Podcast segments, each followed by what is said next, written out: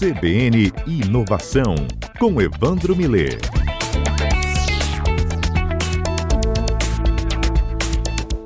Evandro Miller conosco, CBN Inovação no ar. Boa tarde, Evandro, bem-vindo. Boa tarde, Fábio. Boa tarde aos ouvintes da CBN. Tudo bem por aí? Tudo ótimo. Que bom, Dentro possível, né? Dentro possível é, tem... nessa situação toda.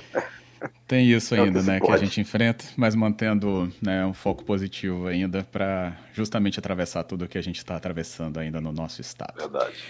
Bem lembrado, mas a gente também tem que trazer com você, né, as conversas sobre inovação, porque essa também acaba não parando, inclusive porque pesquisas que são tocadas acabam elevando o nosso potencial inovador, Evandro.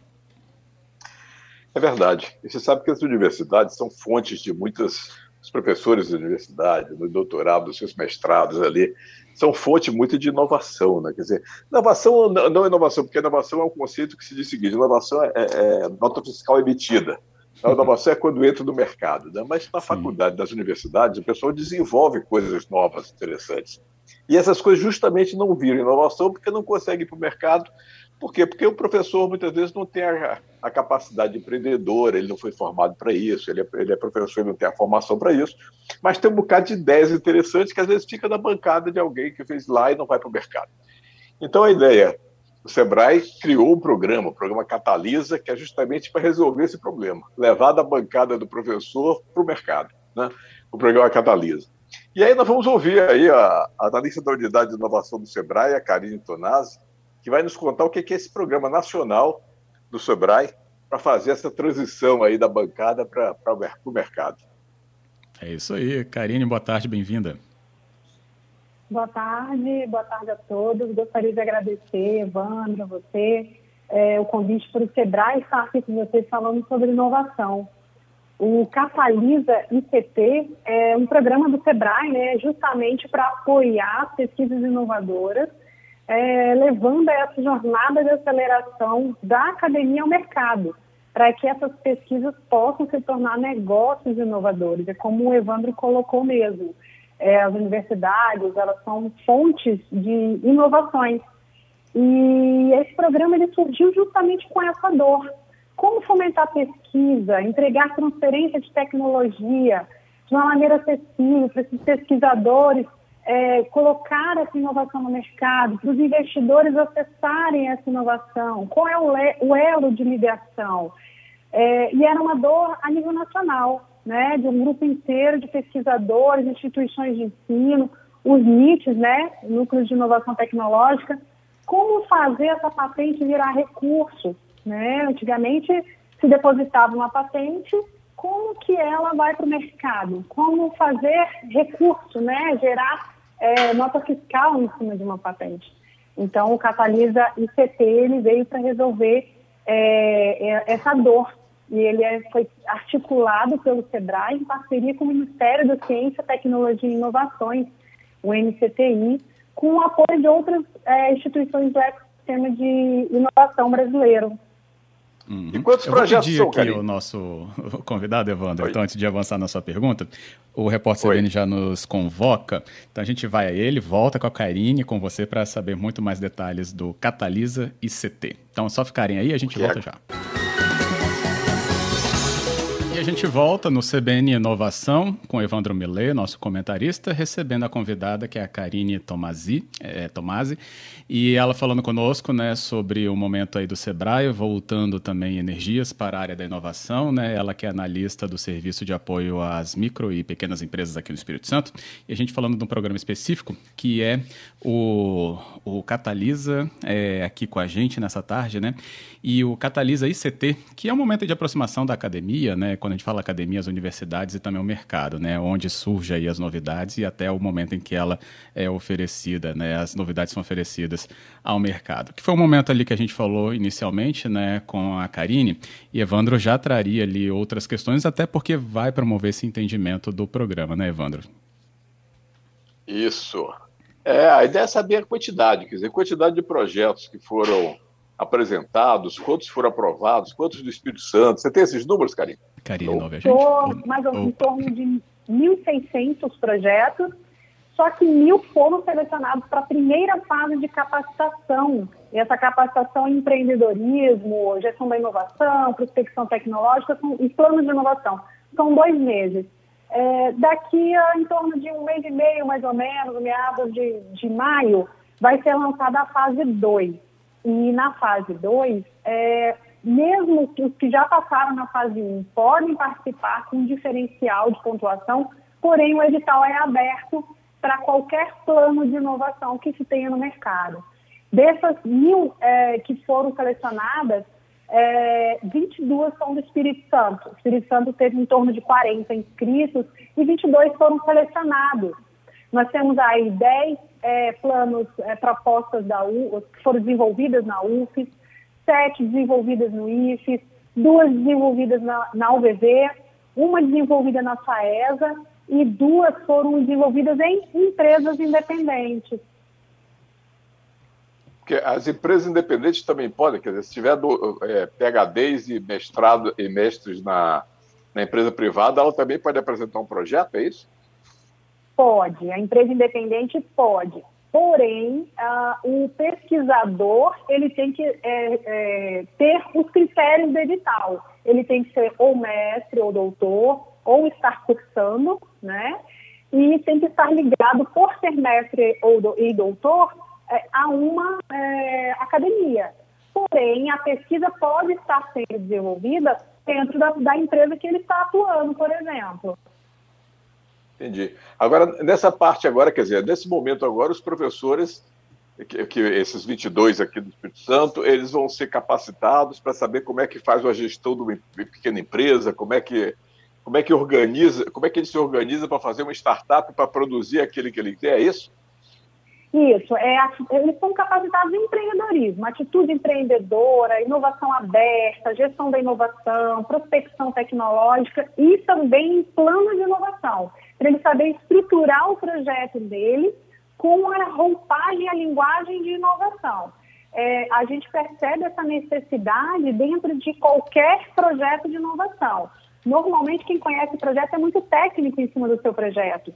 Então, a gente ensina ele a como é, é, escrever a sua inovação. A parte técnica é dele, é domínio dele, mas esses conhecimentos é, dentro de inovação, o SEBRAE tem e apoia nessa construção.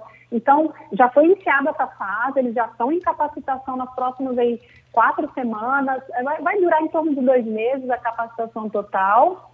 E para poder, quando chegar a fase 2, que vai ser lançado a segunda edital, eles conseguirem é, acessar essa fase mais facilmente, não ter mais chance para conseguir o recurso da segunda fase. Tem uma dúvida. E nessa segunda é. fase tem, tem recurso financeiro para ele fazer, para ele investir, para desenvolver o projeto, assim? É isso? Tem sim. A segunda fase é, são 270 vagas e até 150 mil por plano de inovação que passar. E vai ter uma duração de 12 meses. Durante 12 meses vai ter um valor X de até 150 mil no total. E para poder desenvolver esse plano, chegar aí no, numa, num trabalho um pouco mais elaborado, para poder ingressar lá na terceira fase, que também tem recursos. É, Karine, é, essas organizações né, que você citou, né, UFES, IFES, né, também particulares, e as próprias empresas, né, a pandemia não acabou é, trazendo algum impacto para isso? Né? Porque a gente sabe que tem muito funcionamento das instituições educacionais, principalmente, né, de funcionamento remoto, até o próprio contato né, de alunos, professores, enfim. É, Percebeu-se algum tipo de influência desse período nessas inscrições? a gente esperava até menos inscrições e a uhum. gente é, recebeu 40. Então, para o Estado do Espírito Santo, num primeiro momento, foi bem interessante termos 40 inscritos. O IFES é, e a UFES, eles têm centros de pesquisas bastante avançados. E a UVV também tem se desenvolvido, a FAESA, ela é, é, é, é, é tem representatividade na inovação então, não é, é, é inovador para a gente também ter 40 inscritos. Porém, uhum. eu creio que se a gente não estivesse numa fase de pandemia, talvez tivesse mais. Ou se a gente pensar é, se a gente fosse pensar negativamente, a gente não estivesse no online como a gente está, a gente talvez não tivesse alcançado tantas pessoas no online. Então, é, é uma análise que a gente deveria fazer um pouco mais profunda. Mas eu classifico como positivo termos 40 inscritos e 22 selecionados. Lembrando que foram 22 selecionados, mas não quer dizer que os outros que não entraram não sejam planos bons ou inovadores. E talvez eles possam ser acelerados e apoiados em outros editais. Ok, Evandro. Diz... Oi, Karine. E me diga uma coisa, que, que tipo de assuntos vem desses, desses 22 projetos? E quais são os temas principais?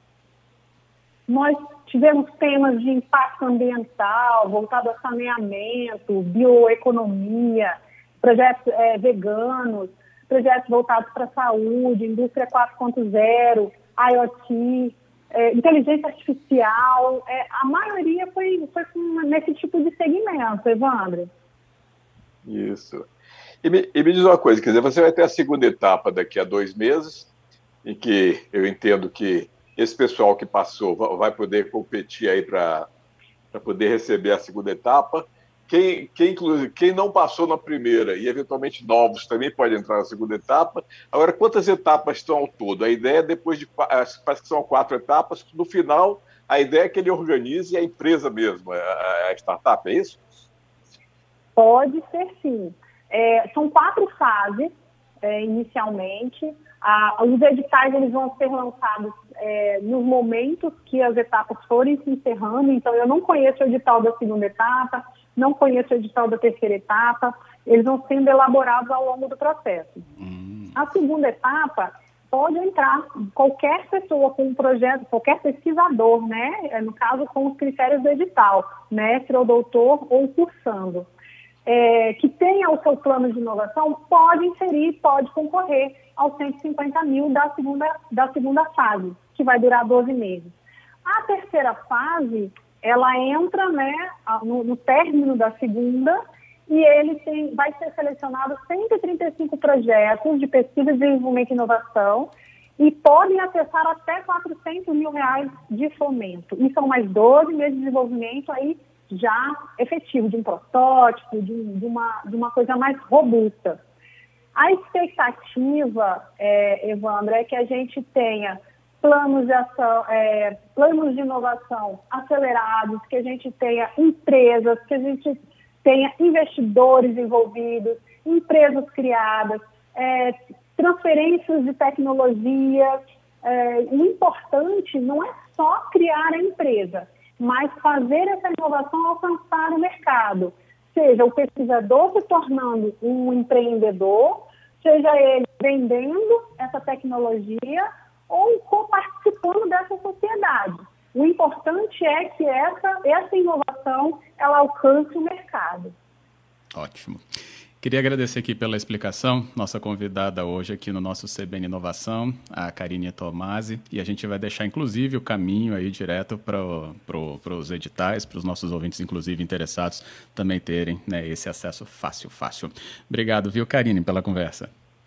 Obrigada. É, eu só gostaria de informar o site para conhecer um pouquinho mais do Catalisa ICT, é sebrae.com.br barra Catalisa ICT. Vai encontrar todas as informações lá dentro e qualquer coisa é só ligar para o 0800 do Sebrae, 0800 570 0800. Pede para falar com algum analista que conversa sobre o Catalisa, que a gente vai passar é, apoio e informações. Muito obrigada, pessoal. Que isso, obrigado também aqui pela informação. Bem, a Karine Tomás é analista do Sebrae, falou aqui conosco sobre um importante programa mesmo e bem robusto, né, Evandro? Tomara que haja realmente aí o efeito é, pretendido, até pela procura que, como ela falou, também surpreendeu. É verdade, era o deficiência considerada sempre essa ideia, né, que a universidade às vezes é entendida como alguma coisa que está afastada do mercado. Então, essa aproximação é interessante, ótimo. Ótimo, Isso colocar essas, essas inovações no mercado importante. E a gente acompanhando, com certeza. Obrigado, Evandro Millet. Até a próxima. Até a próxima segunda-feira.